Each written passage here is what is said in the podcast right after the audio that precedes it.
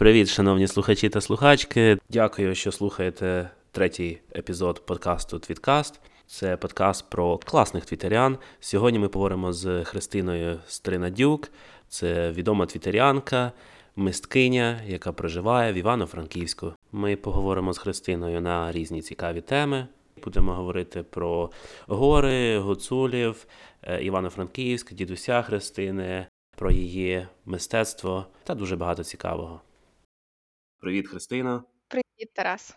Перед тим як говорити про тебе, я вважаю, що варто дізнатися про твого дідуся та ваш зв'язок, тому що дідусь він є в твоїй історії, і в тому, що я бачу, ти дуже часто пишеш в Твіттері та інших соцмережах.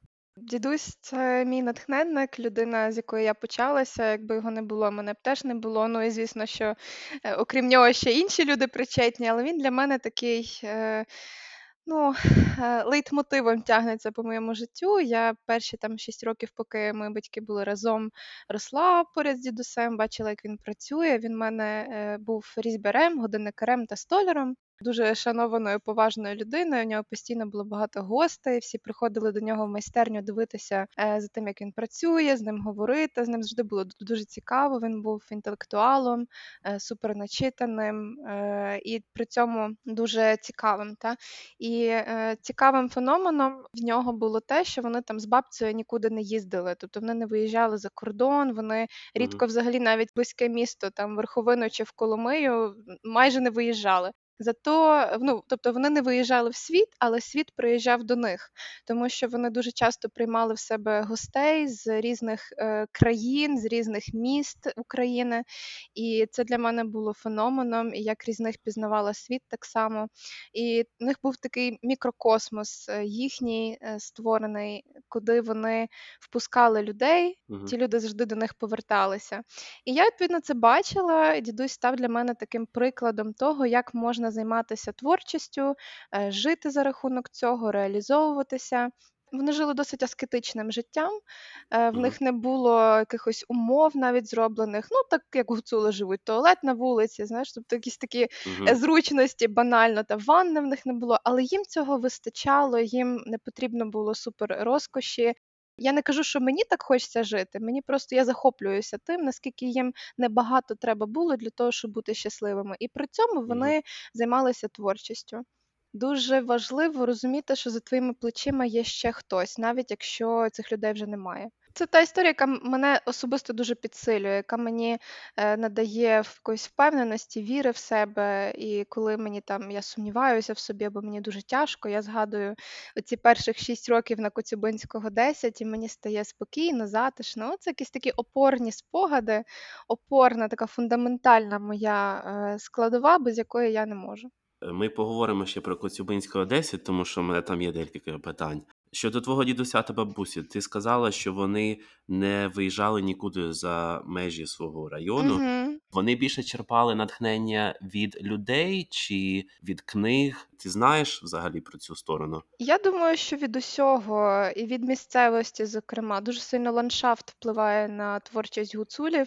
Е, плюс мого дідуся тато теж був столяром, він займався деревом. Тобто, я думаю, що така історія, ну така династійна історія. Та? Тобто, угу. дідусь, тато займався, потім мій дідусь, потім мій тато займався тим, чим займався його тато. Тепер я займаюся тим, чим займався мій дідусь. Тобто воно якось так тягнеться, і мені це дуже подобається. Щось в цьому є. Ти сказала, що твій дідусь був годинникарем. Угу. Він створював годинники повністю від початку до кінця, чи він створював якісь окремі деталі для годинників? В нього там були різні історії. В нього були годинники зібрані е, з різних годинників. Тобто, в мене, наприклад, є зараз майстерні годинник, який зібраний з різних. Тобто там е, циферблат від якогось російського, ну якогось там радянського, та механізм від німецького, а корпус створений дідусем. Ну тобто, це така, знаєш, еклектика зібрання з різних. Плюс дідусь ремонтував годинники, тобто це могли бути і німецькі, і радянські, і ну будь-які годинник, він міг це все полагодити. Мені розповідали історії, і там мій хресний батько. Скажу, що це не не, не брат мого тата, тобто це не син мого діда, а це просто друг мого тата, якого взяли в хресні в мої хресні. Тобто Мгм. там така історія. І він е, колись дідусеві приніс якийсь австрійський годинник, який ніхто ніколи не міг полагодити, і дідусь його зробив.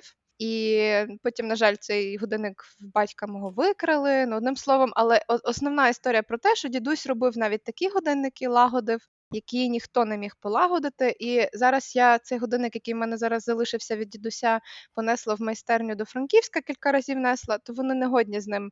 Ну, вони його полагодили, але він все рівно не працює так, як треба було. І я дуже сумую за дідусем, тому що він би це зробив просто, ну там, знаєш, одразу, і все би добре працювало. Ну, але нічого. Ну, я сподіваюся, що ти колись зробиш цей годинник. Та, та, я теж. Повертаючись знову до історії твого дідуся, е, ми не згадали, що він жив у Косові. Так, так, він жив в місті Косів, це Прикарпаття, Івано-Франківська область. Мені довелось залізти глибоко в твіт- Твіттер, е, наскільки це було можливо. Е, Зазвичай на початку кожного епізоду я зачитую перший твіт твітерян, але я не зміг знайти твій. О, це було дуже давно. Так, це було дуже давно, це було майже 20 тисяч твітів тому. Е, Ти в Твіттері з травня 2011 року, ну тобто майже вже 10 років. Я скажу так, що ти е, легендарна твітерянка, ну десь топ-10 твітерян. Божечки, аж незручно. Мені здається, коли люди реєструються в Твіттері з України і вказують, що в них там мова українська, то от в рекомендаціях мають бути ну топ-10 акаунтів, кого зафоловити. І я думаю, що ти маєш бути одна з них. Я не прочитаю твій перший твіт, на жаль, тому що не міг знайти. Мені здається, це пов'язано з тим, що ти змінила свій нікнейм. Можливо.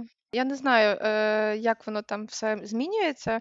Я знаю, що я колись хотіла завантажити історію всю цю, завантажила, і вона в мене взагалі не відкрилася. Коротше, воно якось показалося не так, як треба. І я навіть не знаю, яким був мій перший твіт, не пам'ятаю. Єдине, що я пам'ятаю, як я зареєструвалась, коли це сталося. Тут можна згадувати інших твітерян. Так, звичайно, можна згадувати інших мамонтів Твіттера. Клас. Е, Дуже сильно е, повпливав на мою реєстрацію в Твіттері мій е, перший замовник моїх дизайнів. Це Хмиз Віталік. Зараз це чоловік Олі Білочки. Та? І він казав: Ти Так. така цікава, ти така мистецька, ти точно маєш бути в Твіттері. А я така, типу, Боже, що це таке? Твіттер? Що, що? Вони ж там говорили знайомим, щось я там запостив, я там оце написав, а такі ретвіти, а туди-сюди. І я просто ці всі слова для мене зараз, знаєш, як якийсь космос. Що таке пост? А для мене пост це як пост 40 днів, знаєш. На той момент був, я взагалі не знала, що таке пост.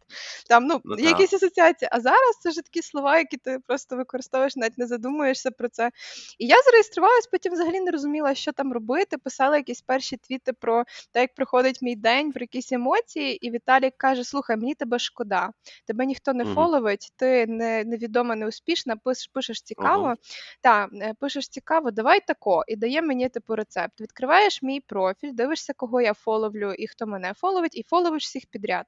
Я така, що таке фоловити? Ну, тобто, знаєш, такий, я настільки не орієнтувалася в Твіттері, що просто задавала банальні питання, і потім воно якось пішло. Тобто, справді я це зафоловила, щось там почав мене ретвітити, і все, і пішло. Тобто я завдячую Віталіку тому, що з'явилось в Твіттері. А Віталій Хмиз, здається, з е, Косова, чи Так, ні? з Косова, звичайно, та-та-та. Тобто, бачиш, там косівська діаспора тобі допомогла. Мгм, І Так. я не прочитаю твій перший твіт. На жаль, Мгм. веб-сайт, де я е, написав твій нікнейм, е, веб-сайт мав би видати твій перший твіт, і цього не сталося. Там якась помилка. Тому це все е, містика для мене. Мгм. Ну, спочатку я була Crazy Тіт, е, потім змінила Так. на Стринадюк, е, щоб не ховатися за ніками всякими. Угу, Якось це для мене стало важливо в якийсь момент, що потрібно бути собою угу. і не ховатися. Тому, можливо, якби ти написав Crazy Тіт, може воно би щось би видало, але не знаю. Е, Я знайшов ось е, твій твіт е, з таких достатньо останніх.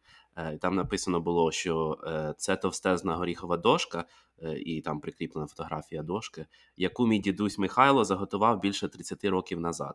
Мгм. Колись в нашому домі вона буде частиною стільниці родинного столу. Так. Сьогодні ми проявили його текстуру і символічно підвисили під стелю майстерні чекати свого часу. Ця дошка має якусь свою певну історію, тому що Так, дошка, яка пролежала 30 років, так. тобто вона якось проявлялась, е, оброблялась твоїм дідусем. Так. Він мав якісь плани на цю дошку. Звичайно, я потім про цю дошку дізналася вже в свого, е, ну, теж я його називаю батьком, але він мене не хрестив, це рідний брат мого тата. Мгм.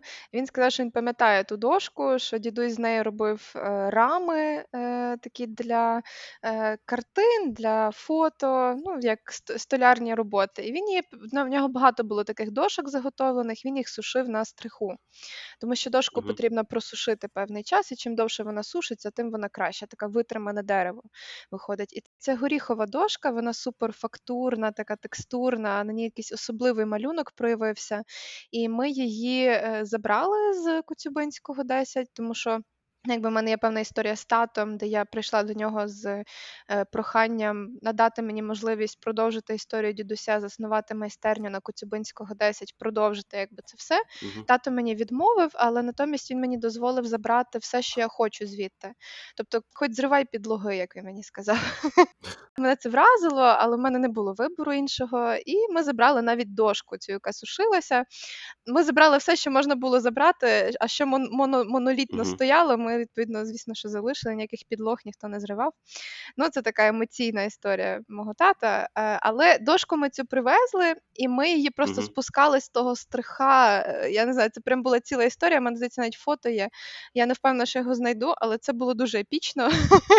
Вона просто дуже довга. е, Вона має десь 4 метра. Ого. Так, 4 метри, ми її ніяк не різали. Нам було важливо її отак от цілісно зберегти, і щоб в неї була, щоб, щоб її історія далі продовжувалася. Ми її пошліфували так легенько, тому що на ній були певні такі розводи від часу. Вона так, знаєш, трошки посіріла, а її пошліфувати і проявився цей малюнок. Мгм. І ми її просто підвісили зараз під стелю. Вона чекає свого часу, а потім ми хочемо зробити з неї стіл родинний. Ти знаєш, звідки е, цей горіх? На жаль, ні. Батько мені не розповів, е, не знає він звідки він. Мені було б дуже цікаво, звичайно. Ну і підозрюю, що це косівський горіх, тому що е, ну, дідусь е, брав дерево в місцевих е, май- майстрів, хто там заготовляв ліс. І я думаю, що це десь е, місцевий, місцевий горіх. Так, місцевий горіх, е, як місцевий парубок. Так. Ти вже е, згадала декілька разів про майстерню Коцюбинського 10, Мгм. яка знаходиться за адресою Грушевського 20. Ну, поки що так, поки що тут так. Розкажи, чому саме Коцюбинського 10? Я так розумію, це пов'язано знову з твоїм дідусем. Так, звичайно. Чому Коцюбинського 10 переїхала майстерня на угу. Грушевського 20? Ну, взагалі, Коцюбинського 10 ця назва походить від місця, за яким колись була майстерня мого дідуся, де я вже кажу, в місті Косів. Угу. Е, Дідуся немає вже скоро 14 років, ну вже от 14. Ага. Так, я своє все життя йшла до того, що ну там, якщо я мисткиня, мені потрібна своя майстерня. Дуже важливо мати те місце, в якому тобі комфортно працювати, в якому все так, як ти хочеш, і ще е, те місце, куди ти можеш запросити, ну так як дідусь, так запрошувати до себе Мгм. гостей. Мені було цікаво робити мистецькі резиденції, всякі різні партнерства з іншими митцями. Тобто потрібна була якась локація, певне місце, де би могло це все відбувалося, відбуватися. І е, я прийшла з цим, з цим запитом до тата, тому що. Я хотіла потрапити туди, і якось мене туди затягнуло. Після смерті Мгм. дідуся і бабці я не була на Коцюбинського 10-13 років, ну там 14, м, та? Ого. І прийшла. Це було в 17-му році. Я потрапила туди і побачила розграбовану майстерню, закинуту повністю. Тобто, те, що я бачила в дитинстві, те, як я пам'ятаю це в себе в голові, е, все було не так, і дуже багато всього, чого не було вже. І мене це вразило. І відповідно, я прийшла спочатку до батька, до татового брата. Типу, спитатися, що взагалі відбувається, чому все так. Е, Він мене відправив до тата, пояснивши, що е, це татове. Е, і я відповідно з татом мала розмову, де він сказав, що. Е, ну, я йому сказала, типу, тато, дивися, якщо воно так виглядає, давай, може, я буду цим займатися, якщо ти не маєш на це часу. Ну, в мене не було там, знаєш, засудження, якихось претензій. Я розумію, що це життя, буває всяке. Але та, звісно, що я запиталася, чому воно так е, виглядає. Він не погодився зі мною, що воно неохайне, недоглянуте і так далі. Натомість е, він заборонив мені якби там це все продовжувати. Я не, не чесно не розумію, чому. Але цими запитаннями я залишилася ще на рік. Тобто, в мене не було відповідей, в мене залишилось типу, тільки дуже багато запитань, і Мгм. я не розуміла, що відбувається. Але цей стан шоку і цей стан якоїсь такої внутрішньої злості, чому все так, і чому до цього до феномену мого дідуся поставились так, воно в мене пробудило, воно ніби знаєш стало каталізатором цього бажання продовжити все-таки цю історію е, будь-якими е, мірами. Тобто я все рівно це зроблю. Та в мене тоді пробудилася якась така штука. Я тоді не просто власну майстерню створю, я опиратимусь на історію дідуся, яка підсилить мене і підсилить мою історію. Я не буду просто дівчинкою, яка вирішила малювати, знаєш, і там інстаграмна така б'юті історія. А я просто ну буду тим, ким я є. Повертаючись до історії з Твіттером, та я не ховатимусь за якимись ніками, а продовжу родинну історію стринадюків. Опиратимусь на родинне місце, де виросло дуже багато поколінь і митців, зокрема, і моїх двоюрідних е, братів, наприклад, та, де почався мій тато, де почався мій батько, е, і продовжую історію дідуся. І відповідно я почала шукати місце Франківську, тому що розуміла, що я в мене тоді була така якась внутрішня образа на косів. Він якось Мгм. все життя мене не приймав, відсторонив, в результаті викинув, тому що я розуміла, що я не можу там розвиватися. Та ну маленьке місто, провінційність, певна. Мгм. Мені було дуже тяжко з цим змиритися, і натомість мене дуже гостинно прийняв Франківськ. І я зрозуміла, що насправді оця історія з Коцюбинського, е, яку мені тато не, не дозволив якби продовжити на той момент, вона стане моєю історією сили, де я покажу, Мгм. що тобі не обов'язково е, робити це там, де це почалося. Ти можеш робити це там, де ти є. І колись я зрозуміла. от, м, Зараз чекай, мене так трошки е- емоції нахлинули. Та-та-та. Пішковці, до речі, Сергій е, м, сказав мені колись, що ще колись, ще, ще тільки-тільки в Твіттері почала е, бути. Він мені сказав, що слухай, є така важлива штука. Він якраз переїжджав, і я його спитала: слухай, а як тобі оце? Ти зараз їдеш з України? І він сказав мені важливу дуже фразу, що дім це там, де є ти. Ну, тобто, дім завжди буде з тобою. І після цього, це, бо це був 17-й рік, знаєш, я така, блін, так це ж воно. І е, з цього ж зародилася важлива така ціннісна історія про те, що кожен з нас носить собі свою майстерню, і Коцюбинського 10 це не про адресу, що не обов'язково бути на Коцюбинського 10, а про цінності, які я несу е, за своїм дідусем. І майстерня буде там, де буду я. Немає значення, чи це буде Франківську, чи я колись переїду до Львова, чи я колись переїду до Києва, чи я повернусь до Косова, чи взагалі в якомусь іншому місці буду, де б я не була, ця майстерня завжди буде зі мною. Зараз вона на Грушевського 20. Угу. Ймовірно, пізніше вона буде за якоюсь іншою адресою, але завжди вона нестиме назву Коцюбинського 10 як присвяту моєму дідусеві, як присвяту тому місцю, з якого це все почалося.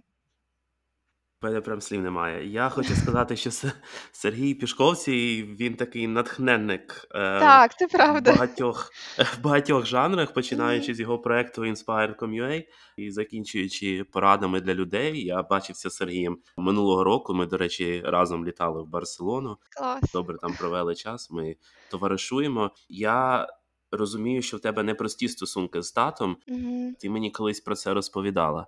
Ти сказала, що Косів тебе не приймав. Я не дуже хочу говорити багато про негатив. Угу. Тебе можуть бути негативні якісь емоції, але ти дуже правильно сказала, що Коцюбинського 10 – це там, де ти, неважливо, де ти є. Угу. Так. В плані не, не сприйняття містом і те, що Косів тебе не приймає, е, це було не сприйняття людей, чи все ж таки від міста? Ти вирішила переїхати у Франківськ саме після цієї розмови з Пішковцем, чи це було рішення, до якого ти йшла роками? Ну, повернемося до історії про місто. Зараз я зрозуміла, вже так пізніше пройшли роки. Я зрозуміла, що місто ні в чому не винне. Все, напевно, було пов'язане, зав'язане на тому, що стринадюки, та це моя родина, їх там дуже багато, і всі один одного Мгм. знають, і мене знають, з яких стринадюків я походжу. І мене це дуже е, дуже ця історія мене там гнітила, і вона була величезним грузом для мене. Ну, от не Мгм. знаю чому, ну якось так повелося. Знову ж таки, якщо говорити про те, чому я переїхала, я ніби відчувала серденьком своїм, що рано чи пізно це станеться, тому що мене ніби ніби стопорило це місто, воно я ніби вперлася в якусь стелю, з якої яку не могла прорвати. І мені видно, потрібно було е, потрібно було розширити свої границі, розширити свій світ, побачити його іншим, цікавішим. Е, Напевно, е, якби якийсь прорив внутрішній зробити, та піти іншим шляхом, ніж пішов мій дідусь, та розширити цей світ, пустити його в себе е, і побачити його безмежним, цікавим, якісь з себе інші асоціації е, вибудувати щоб розуміти, що цей світ різний, що він не тільки такий, яким я його бачила в своєму місті, що є дуже багато можливостей, і я всіх їх достойна, і ніхто не має мене оцінювати крізь призму мого тата там чи батьків, та чи моєї родини, і казати Ой, ти там з відомих стринадюків, туди-сюди. Я приїхала в Франківськ просто христиною, просто потенційно майбутньою дружиною свого чоловіка, без ніяких uh-huh.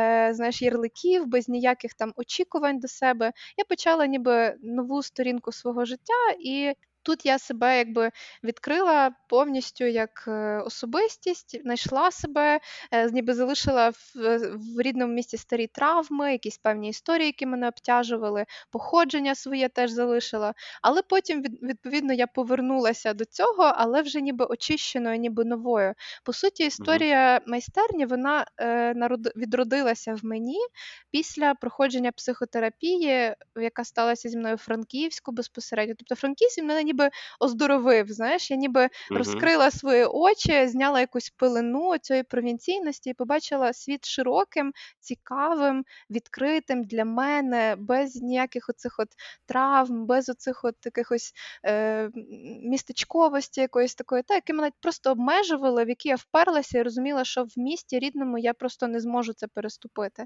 І розумію, що зараз, якби мені там, е, ну зараз я, до речі, е, можете там мене спитаєш, майбутньому про там експедицію, з якої я повернулася, mm-hmm. там ми до неї Звичайно. повернемося. Та то зараз я розумію, що я приїхала до гуцулів в гості, але це мої рідні люди, і я mm-hmm. ніби повернулася з експедиції з мрією знову, ніби мати в горах свій дім. От отак.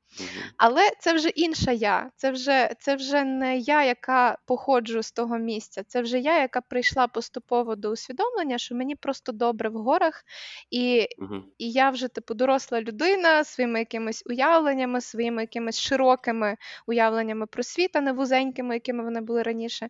В цьому контексті вже значно легше жити і будувати своє майбутнє, де тобі хочеться, а не там, де ти народився, чи там, де тобі там якось очікують від тебе, що ти там будеш Е, це якийсь момент, до якого я прийшла самостійно, і це мені дуже подобається. Я знайшов твоє інтерв'ю 2018 року, е, в якому Ого. ти розповіла, академічна школа дала мені хорошу базу, основи, зокрема рисунку і живопису.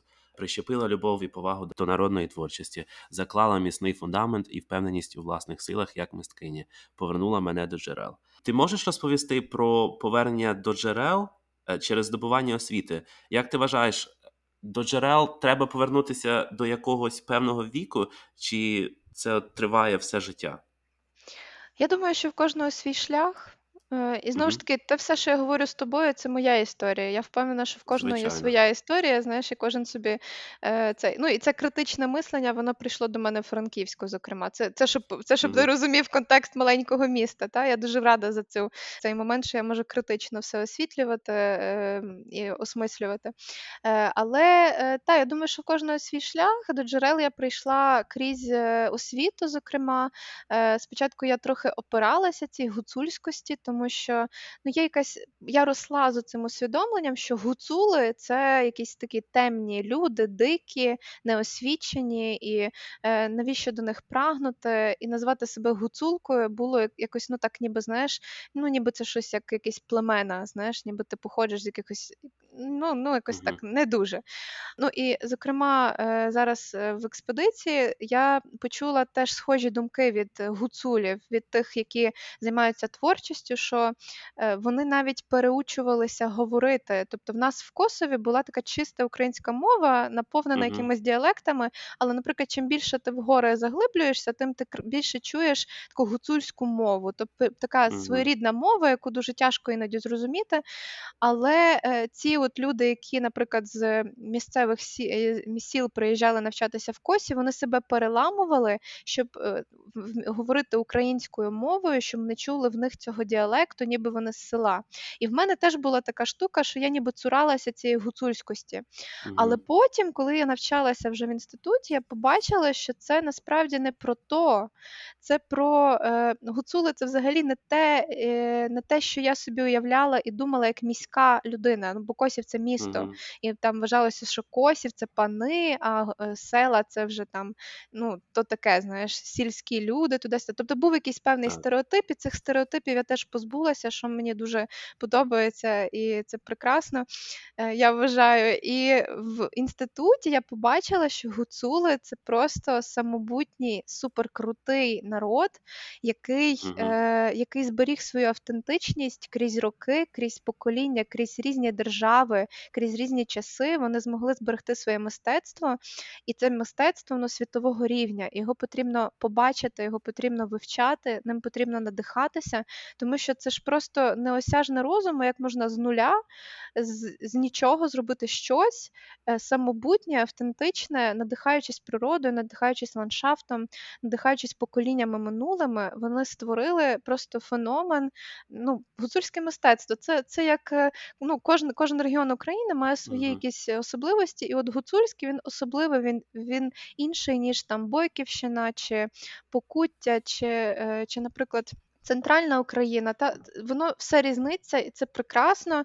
І я зрозуміла, що належу до цього, належати до цього, е, до цієї місцевості це моя гордість, а не те, чим я повинна, те, чого я повинна цуратися. І це навпаки сила, це навпаки те, що мені близьке. А потім я подивилась на вироби, які робив дідусь, а там дуже багато Мгм. гуцульськості, там дуже багато орнаментів. І я така: ну, типу, дивися, дідусь був супер начитаним, дуже інтелектуальним, говорив умовно там чистою українською, але різьбив гуцульські орнаменти. Мій тато теж це е, робив. І чому я повинна цього цуратися? Це навпаки, е, навпаки. Історія сили, і і тоді це вже було, знаєш, таке усвідомлене. Я прийшла до цих витоків, до цих коренів своїх свідомо.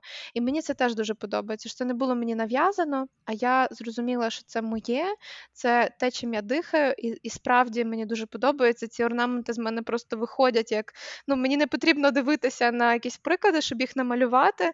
Е, І я, наприклад, там дипломну роботу вже на четвертому курсі зробила, присвятивши її е, кераміці. Е, тоді ж я ще не знала, що косівська кераміка буде підтримана ЮНЕСКО і буде визнана спадщиною ЮНЕСКО.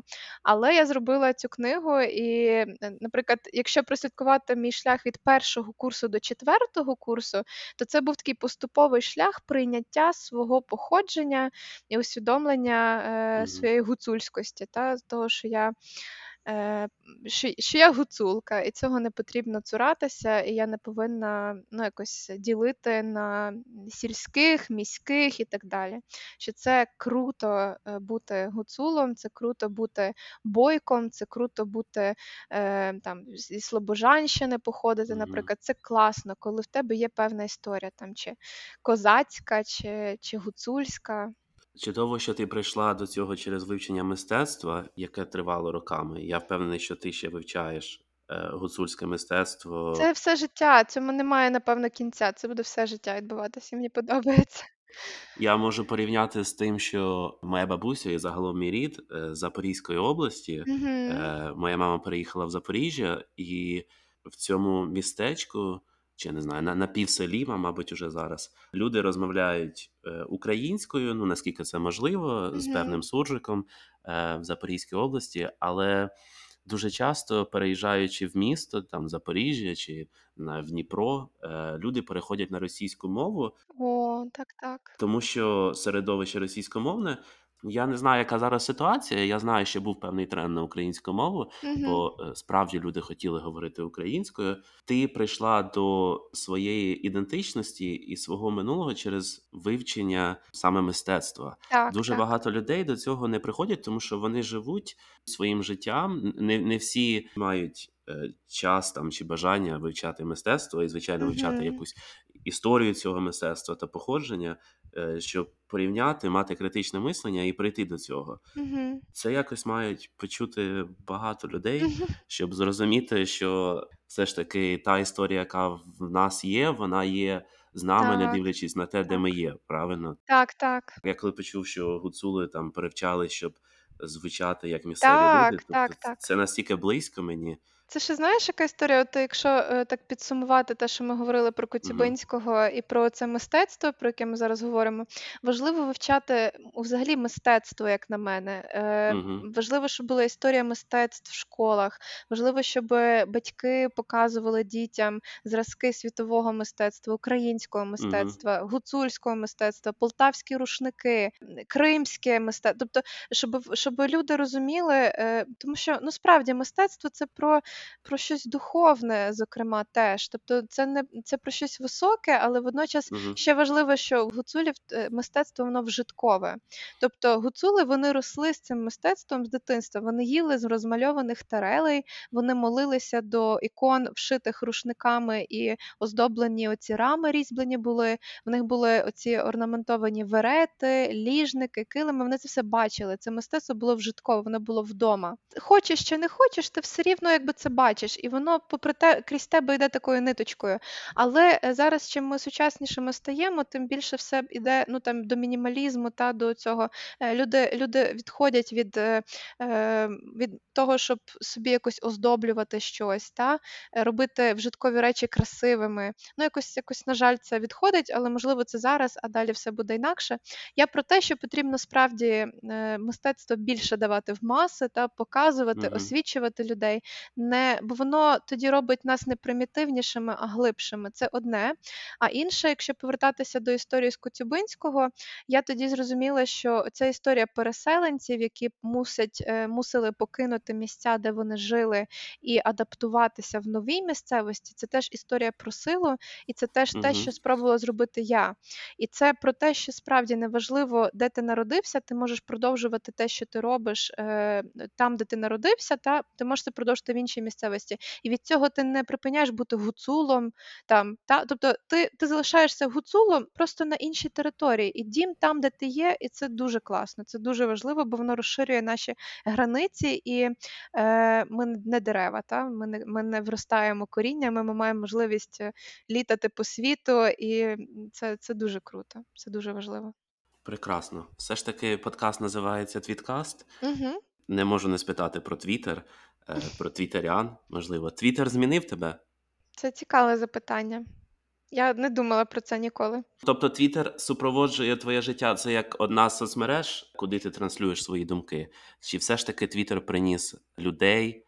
Однозначно, та, та, точно, точно, що приніс людей. Ну, це така спільнота, в якій добре, в якій я можу бути собою, в якій е, я знаю, що ну там, навіть якщо хтось е, не прийме там те, що я говорю, чи починає там засуджувати, чи почне там ретвітити, нападати на мене і так далі. Я знаю, що мені безпечно в цій спільноті, щоб не сталося. Але були бували різні моменти, коли я і там і обмежувала, і видаляла, і всяке бувало. Твіттер це про емоцію, перш за все, як на мене.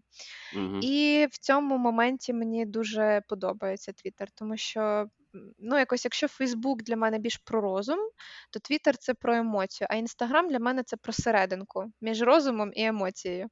Тому в Твіттері я можу супер бути емоційною, розповідати все, що болить, чи не болить, чи, Угу. чи те, що добре, те, що я відчуваю. І ну, це, це класно. Це класно. Це цікаво. Е, слухай, а ти е, їздила на різні Твіттер-івенти? Я не їздила безпосередньо на самі ці твої івенти, але я перетиналася з твітерянами дуже часто на різних подіях, на TEDx в Франківську, наприклад, е, там е, у Львові на весіль... на весіллі білочки з хмизом зібралася твіт-тусовка. Ну, Тобто я все рівно так, я все рівно десь потрапляла в тусовки твітерян, і хочеш не хочеш, ти все рівно з ними Мгм. перетинаєшся. Чоловіка свого туди затягувала так само. Тобто мій чоловік поступово влився в твій спільноту, хотів він того чи ні.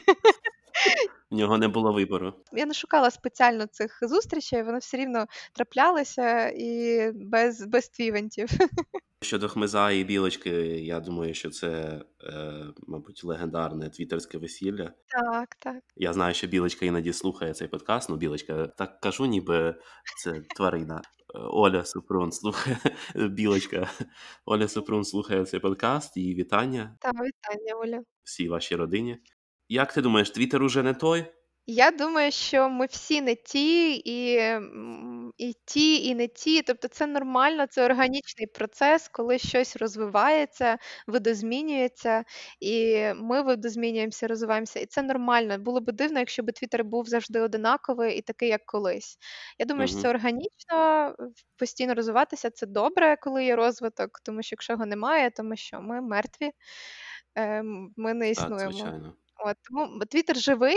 Якщо він вже не той, це означає, що він живий. Це означає, що він є просто інший, і там через е, кілька років він теж буде інший. Він завжди буде не той. От. А нам треба навчитися сприймати його тим, яким би ми хотіли, щоб він був. Чи нам треба прийняти те, що він змінюється? Я думаю, що сіль якраз в тому, що нам потрібно приймати зміни, і ми самі ті зміни творимо. І залишатися в тому, як було колись, бути в тій ностальгії, жити минулим це от та якраз проблема, яка дуже багатьох переслідує і Україну, зокрема, і суспільство, якщо так до, до, до глобального повертатися. Ми всі змінюємося, ми всі маємо йти в ногу з часом і бути зашкарублим таким, знаєш. е, е, ну, це для мене це про якусь старість, ну якусь стереотипну старість, коли дідусь е, говорить, що не хоче е, там вивчати Фейсбук, тому що ну що то, то, то, то якась що то таке, ото вже не я, я вже застарий для цього. Там я вже застарий для такого твіттера, получається. Та ну це, це окей. Мені здається, що це прийняття важливо розвивати в собі, але знову ж таки. Е, Твіттер такий, яким ми його творимо, і якщо він не такий, як вам як нам незручно, то давайте робити його таким, яким який нам буде зручний. Тобто Твіттер це ж це ж ми, і говорити, що Твіттер не той, це означає, що ми вже не ті. Ну тобто, все, все взаємопов'язано, як на мене. Щодо Франківська, де ти зараз живеш, е, все ж таки Франківськ це більше Франківськ, чи це більше Станіславів? Ну, оце знову ж таки, якщо зв'язувати з попереднім питанням, Франківськ це Франківськ. Е, Є дуже багато полемік щодо того, щоб повертати йому стару назву і так далі. Е, Для мене це от е, теж про цю ностальгію, про те, що було Угу. колись. Можна брати те, що було колись хорошого, і брати з собою надалі, це класно. Е, Видозмінювати його, додавати щось сучасне. Це красиво, це дуже хороший мікс одного з іншим. Можливо, ну. Е, я думаю, що Франківськ такий, який є, він прекрасний. Просто е, ну, я теж це пару, пару днів назад е, якось так в мене вирвалось, що теж Франківськ ніби вже не той, знаєш. Як, як і про Твіттер. Так, тому що нещодавно це якраз закрили кав'ярню, говорить Івано-Франківськ. Її, е, її Я читав так. так, її ніби мають десь відновлювати в іншому місці, але це вже буде знову ж таки не те. Це так само, як майстерня. Вона не завжди буде на Угу. Грушевського 20, вона відновиться в якомусь іншому місці, а потім ще може в іншому, а потім може вже нарешті переїде в якесь стабільне місце. Але це про постійний розвиток, і, і потрібно в собі розвивати це прийняття змін, е, знову ж таки брати з собою найкраще і рухатися Угу. вперед. Е, без цих е, болючих втрат не буде цього розвитку. Ми маємо щось втратити для того, щоб щось здобути. І Угу. це, це дуже важливо. Ну, ми можемо кудись переїхати і втратити те, що було там, зато на новому місці ми своїм досвідом, своїми якимись силами і ресурсами, які ми маємо, тому що самий головний ресурс це ми, і в нас вже все є для того, щоб бути тим, яким ми хочемо. Е, Ми можемо на новому місці робити щось нове. І так само Франківськ, він якби видозмінюється. Він може вже не той, як я казала, не той, як в який я приїхала, але він точно буде класним, він точно вже класний, в нього точно вже є все для того, щоб бути крутим. І я думаю, що мої діти, я бачу життя своїх дітей колись в Франківську. Ми так з чоловіком Мгм. ще раніше у нас була така розмова, що там може кудись переїжджати чи не переїжджати. От ми точно бачимо своє життя в Україні, Франківську, він супер нам зручний. Ну це зараз так. Та, може, ти мене спитаєш через пару років, все буде там інакше, але я б хотіла, щоб все було тут. І м, та, ну, Франківськ точно буде присутній в моєму житті. А, але також я би хотіла ще мати хатинку десь в горах і, і жити на дві локації. От. Я б теж хотів би мати хатинку в горах. Ти кажеш, що через роки, через декілька років, якщо я тебе спитаю, щось може змінитися. Угу. Зазвичай дуже багато в нашому житті може змінюватись. Не, не все залежить від нас, Так. але ти кажеш, що ти бачиш своє майбутнє Франківську. Угу. Якщо я спитаю тебе через декілька років і щось зміниться, як ти думаєш, це якась певна зрада собі, тому що ти собі обіцяєш, даєш собі настанову, що ось моє майбутнє Франківську, і, наприклад, через декілька років ти кажеш, ні, я не бачу свого майбутнього Франківську. Це зрада перед собою, чи це все ж таки той нормальний процес, який ти казала, з постійного е, змінення, вдосконалення? Я думаю, та, що це от якраз цей другий момент. Це не зрада. Це так само, як я зараз не зрадила Косово. Я просто свідомо прийшла до усвідомлення, до розуміння, що е, мені хочеться теж мати оту хатинку в горах, не обов'язково в Косові, а десь в горах. Тому що я колись, коли росла в Косові, для мене було важливим цей ландшафт. Для мене було важливо на фоні міста бачити гори. Франківськ, я коли приїхала, мені дуже цього бракувало. Я така, тобто Франківськ, і що немає гір на фоні? Ну як це? Мгм. І для мене і така, та там є гора тільки в хорошу погоду, треба вилізти на е, Мгм. Вовчанці, і там ти побачиш силует гір. І я така, боже, ви серйозно? Ну там гори недалеко. Це не Запоріжжя, де степ. Звичайно, так, так. І я е, просто, ну так, це, це нормально, це окей, е, через Мгм. кілька років прийти до якогось іншого розуміння. Але базово я розумію, що те, що в нас точно не змінюється, це якісь цінності. Та е, ще, ще знаєш, яка штука? Кажуть, що люди, люди не змінюються. Це неправда. Мгм. Я вважаю, що люди змінюються, але тільки в результаті якихось дуже фундаментальних, таких от е, важливих е, переживань. От як Мгм. психотерапія тобі дає, от вона це все е, каталізатором та, стає.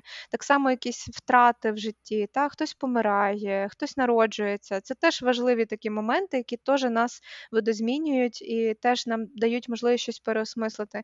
І я не виключаю того, що щось може в мене змінитися. Знову ж таки, хтось може померти, хтось в мене народиться. Так, це все Мгм. теж впливає. І е, можуть бути різні ситуації. Я, я даю собі можливість е, на інше рішення через якийсь час.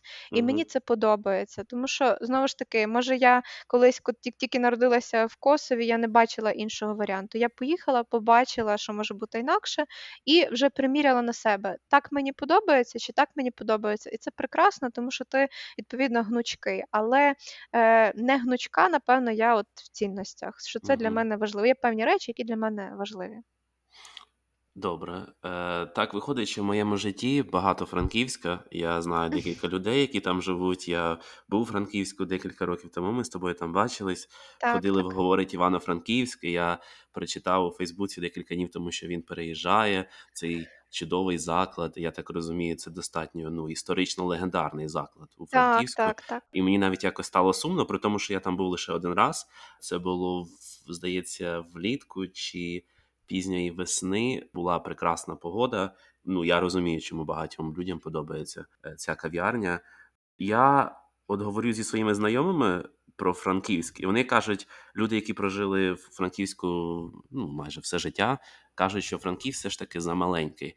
Ти думаєш, це просто порівняння, і ну це нормальний стан людини, коли людина каже, що там, де ми виросли, ми, ми не помічаємо цих деталей е, історії, і ми завжди хочемо розвитку. Тому що ти переїхала з, з Косова в Франківськ, але Мгм. дуже багато людей тікають з Франківська.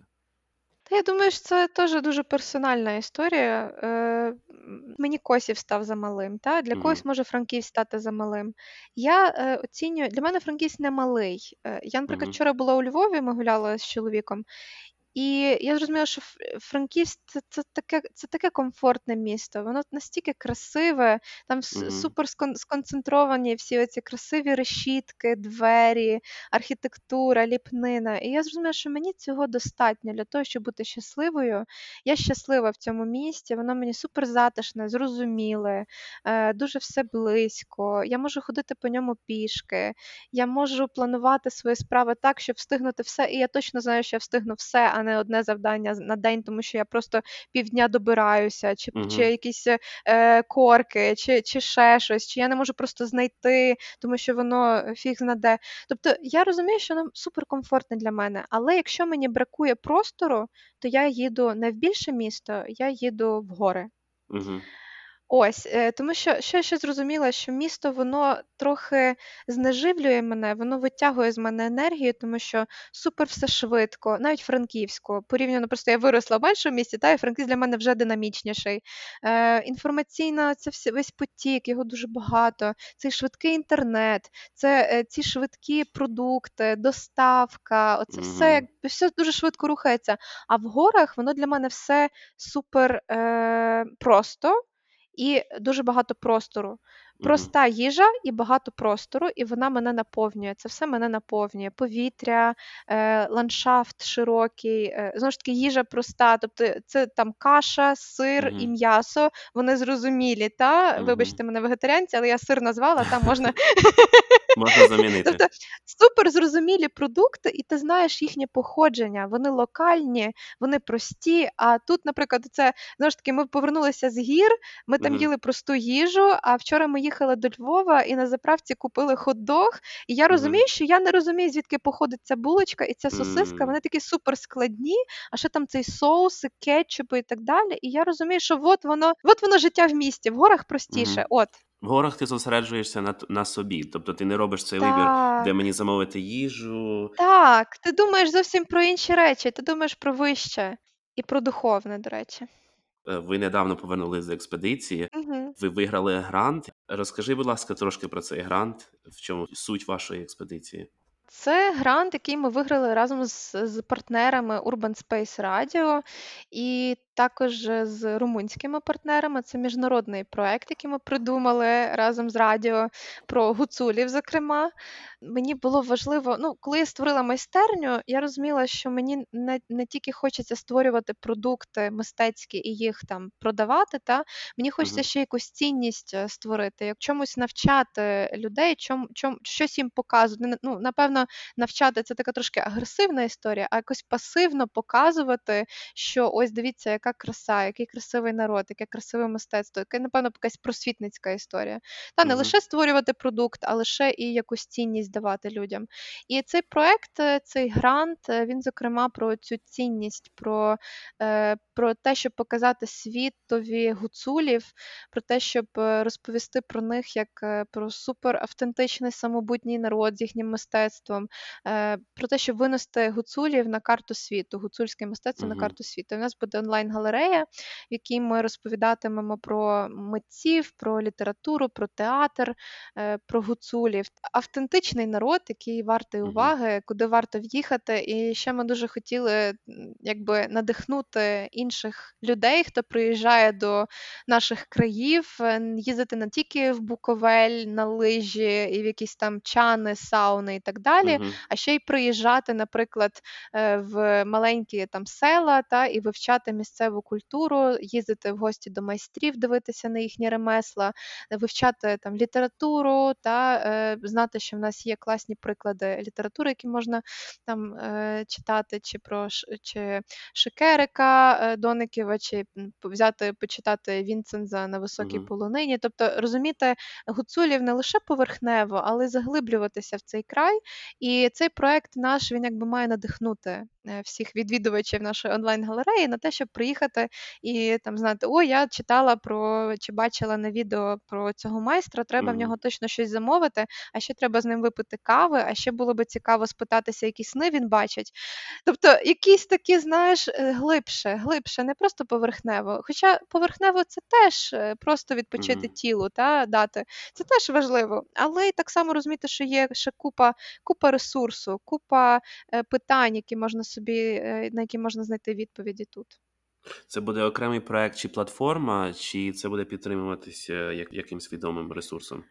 Е, ні, ні, це буде окрема платформа, яку ми надалі плануємо розвивати. Тобто цей грант це така, якби зараз у нас фундамент напрацьовується, а далі ми би хотіли його вивести на ну, такі більші масштаби, біль, про більше всяких е, митців е, розказати, е, наповнювати його постійно. Ну, це як нас питаються, ви як Ukraїner? І я така кажу: ну, якби так, е, трошки схоже, бо в нас теж експедиція, теж це, але Ukraїner він робить дуже важливу штуку. Він розповідає на широкий загал. Тобто в них такий дуже класний монтаж, дуже дуже хороша подача, все супер якісно і так далі. А в нас трошки така, знаєш, артхаузна історія. Мгм. В нас е, статичні кадри, в нас такий, у нас є е, у відео, ми подаємо, у нас є частина відеопортрету. Це просто статичний, е, мовчазний відеопортрет, там хвилина, Мгм. півтори, де майстер просто стоїть і ніяк не комунікує з глядачем. Він просто стоїть і Мгм. рухається, і дивиться в кадр або не дивиться в кадр, щось робить, там, не знаю, чухається, е, з кішкою стоїть. І це така, знаєш, хвилина, коли ти відчув, коли ти себе ловиш е, на моменті, що ти ніби як в присутності художника, але ще з ним не комуні- не комунікуєш.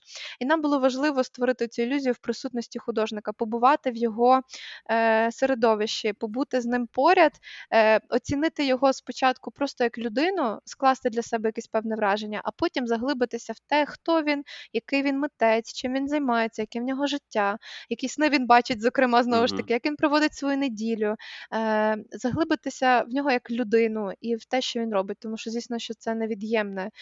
Те, хто ми є, те, чим ми займаємося, і те, як, яка ми людина, яка сама по собі вже є цінна, е, не тільки е, ціни, ціни нам дає не лише те, чим ми займаємося, а просто Мгм. навіть те, що ми є, і що ми є такі. Нам варто очікувати е, онлайн цей проект, чи буде якась виставка?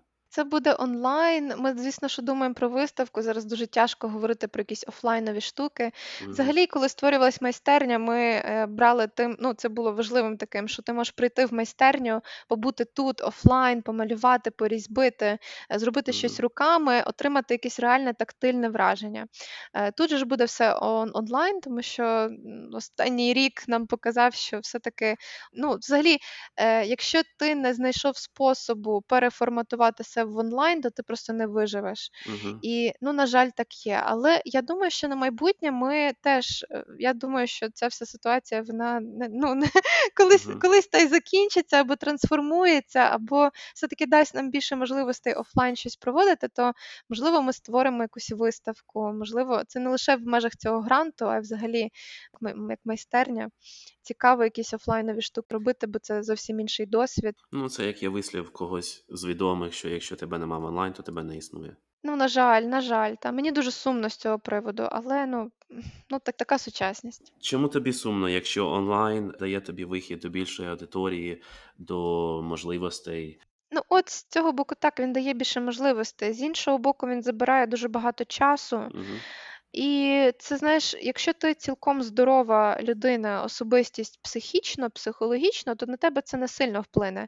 Але Мгм. якщо, наприклад, діти з дитинства там ростуть з цими гаджетами, їдять з гаджетами, е, не знаю, говорять з гаджетами, все з Сплять. гаджетами, сплять з гаджетами. Тобто мені здається, що це вже гіпер, ну, овер багато. Ну, так якби всьому є, знаєш, здорова межа, і я якби за те, щоб мати більше цього реального досвіду, офлайнового, Мгм. спілкування. Знаєш, ну це, це от е, є ж така штука, що навіть вже починають в це гратися, коли компанія зустрічається, вони складають на телефони на кубку і домовляються не братися за них там годину.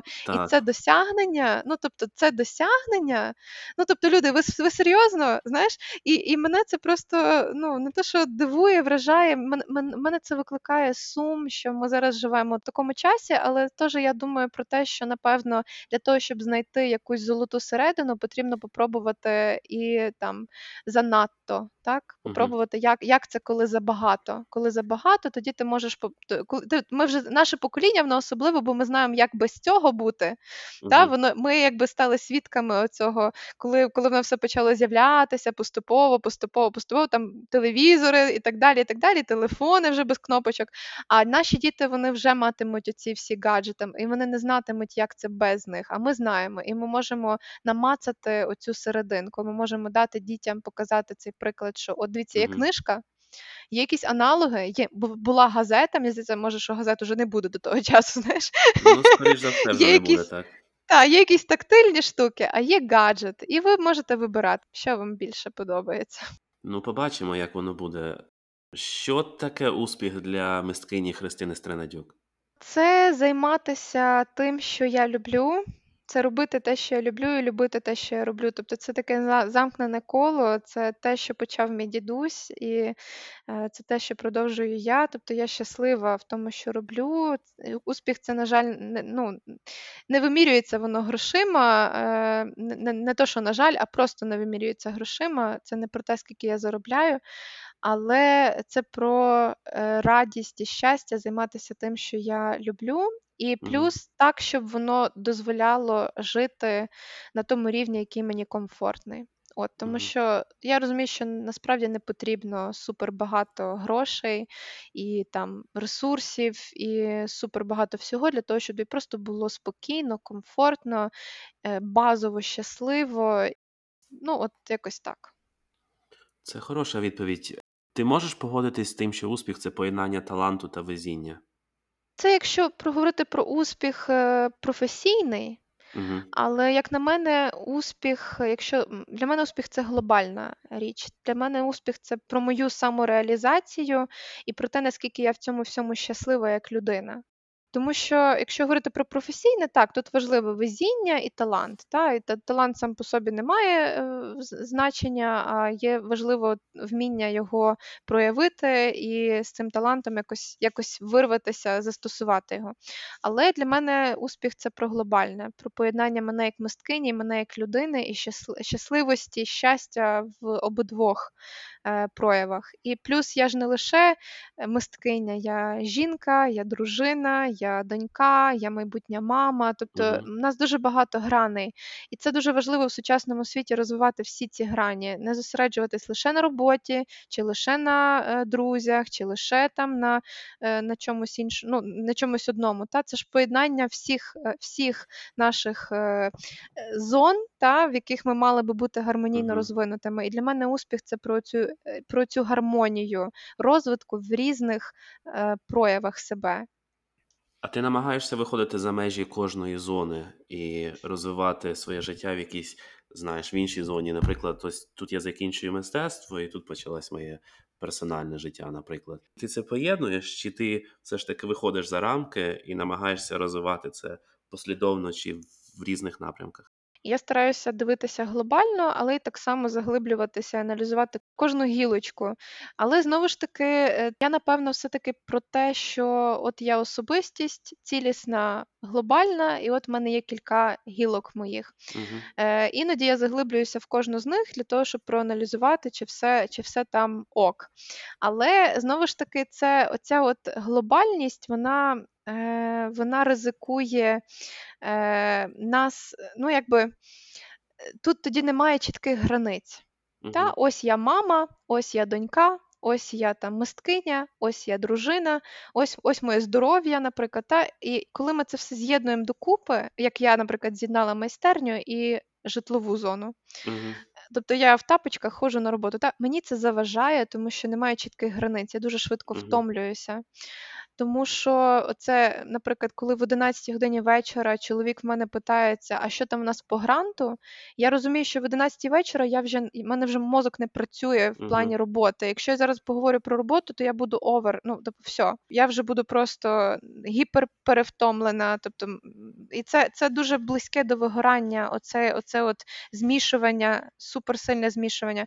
Тому мій виклик зараз це знайти оці чіткі границі між роботою, особистим життям, приділяти достатньо час, е, достатньо часу там сну, е, чим я вже зараз займаюся, е, здоров'ю. Що тебе надихає більше? Це робота текстилем, деревом, малюнок, чи це дизайн? Що наразі тебе надихає? Воно все переплітається, і я, напевно, не та людина, яка займається яка може займатися тільки чимось одним, тому що дизайн він перетинається з роботою з деревом, там, Мгм. з листівками та з з поліграфією, з текстилем. Все рівно це це про дизайн, це про створення якихось вжиткових речей. Воно мені все дуже подобається, і я, напевно, от просто я недавно чула і і не раз чула оцей вислів, що ти не можеш бути спеціалістом всього, ти повинен обрати собі щось одне, і там, якщо ти дизайнер, то ти маєш бути дизайнером вузеньким, там займатися суто логотипами, чи суто флаєрами, поліграфією, чи суто там це ти не можеш поєднувати. Але якраз оцей сучасний світ він дає нам можливість, попри те все, що я не люблю цю всю онлайновість, суперпотужний інформаційний потік, який тебе просто здуває разом з усіма твоїми особистими кордонами, потребами і так далі. Але натомість він дає нам можливість поєднувати. Тобто я можу там, не знаю, готувати на кухні щось запікати, але паралельно робити ще купу справ. Та? І це супер круто. Так само в сучасному е, розумінні мистецтва я можу розробляти логотипи, паралельно ну, думати над логотипами, наприклад, та, і паралельно вирізати якусь гравюру. Тобто я вирізаючи гравюру, думаю про якісь інші штуки. І воно взаємопов'язане. Тобто мені зараз дуже тяжко розділити одне від другого. Дуже дякую тобі. Дякую тобі. Час завершити наше інтерв'ю. Я сподіваюся, що ми зможемо побачити скоро в Франківську. Та, я теж дуже сподіваюся, я завжди рада тебе бачити. І ну, якщо що, я завжди всіх твітерян запрошую в Франківськ, е, в майстерню, і завжди кажу, що в мене майстерні є вакантне ліжко, яке чекає завжди на Ну, а це ти, можливо, зараз напросилась, тому що дуже тобі тепер люди будуть писати, коли будуть приїздити в Франківськ, що ось там є ліжка. Ну, я завжди рада, і це той момент, який пов'язаний з дідусем і бабцею, щоб цвіт приїжджав до мене. Угу. Особливо за час карантину я дуже рідко кудись їздила або подорожувала і так далі, і, і дуже цього бракувало. Тому я завжди рада людям. Добре, зараз звертаємося до світу, тому що ми сказали твою адресу, де ти проживаєш. Будь ласка, будьте чемними і кажіть заздалегідь, коли ви приходите до Христини. Не треба стукати Так, двері, звичайно. тому що нас слухають тисячі людей. Е, На мене не так легко потрапити, вибач, що перебиваю, тому Ага. що тут треба знати коди, явки і паролі. У мене приватна Ага. майстерня. Ну, звичайно. Ти так просто не попадеш. Треба знати, як зайти сюди. Але не хочеться, щоб там на тебе черги стояли. Твітеряни вони переважно чемні. Та вони завжди дуже чемні. Дякую тобі за розмову. Сподіваюсь, скоро поговоримо. І тобі дякую. Чудова вийшла розмова з Христиною Стринадюк. Не бійтесь шукати себе, думайте, аналізуйте та пам'ятайте, що в кожного свій шлях, і ви є відповідальними за свій.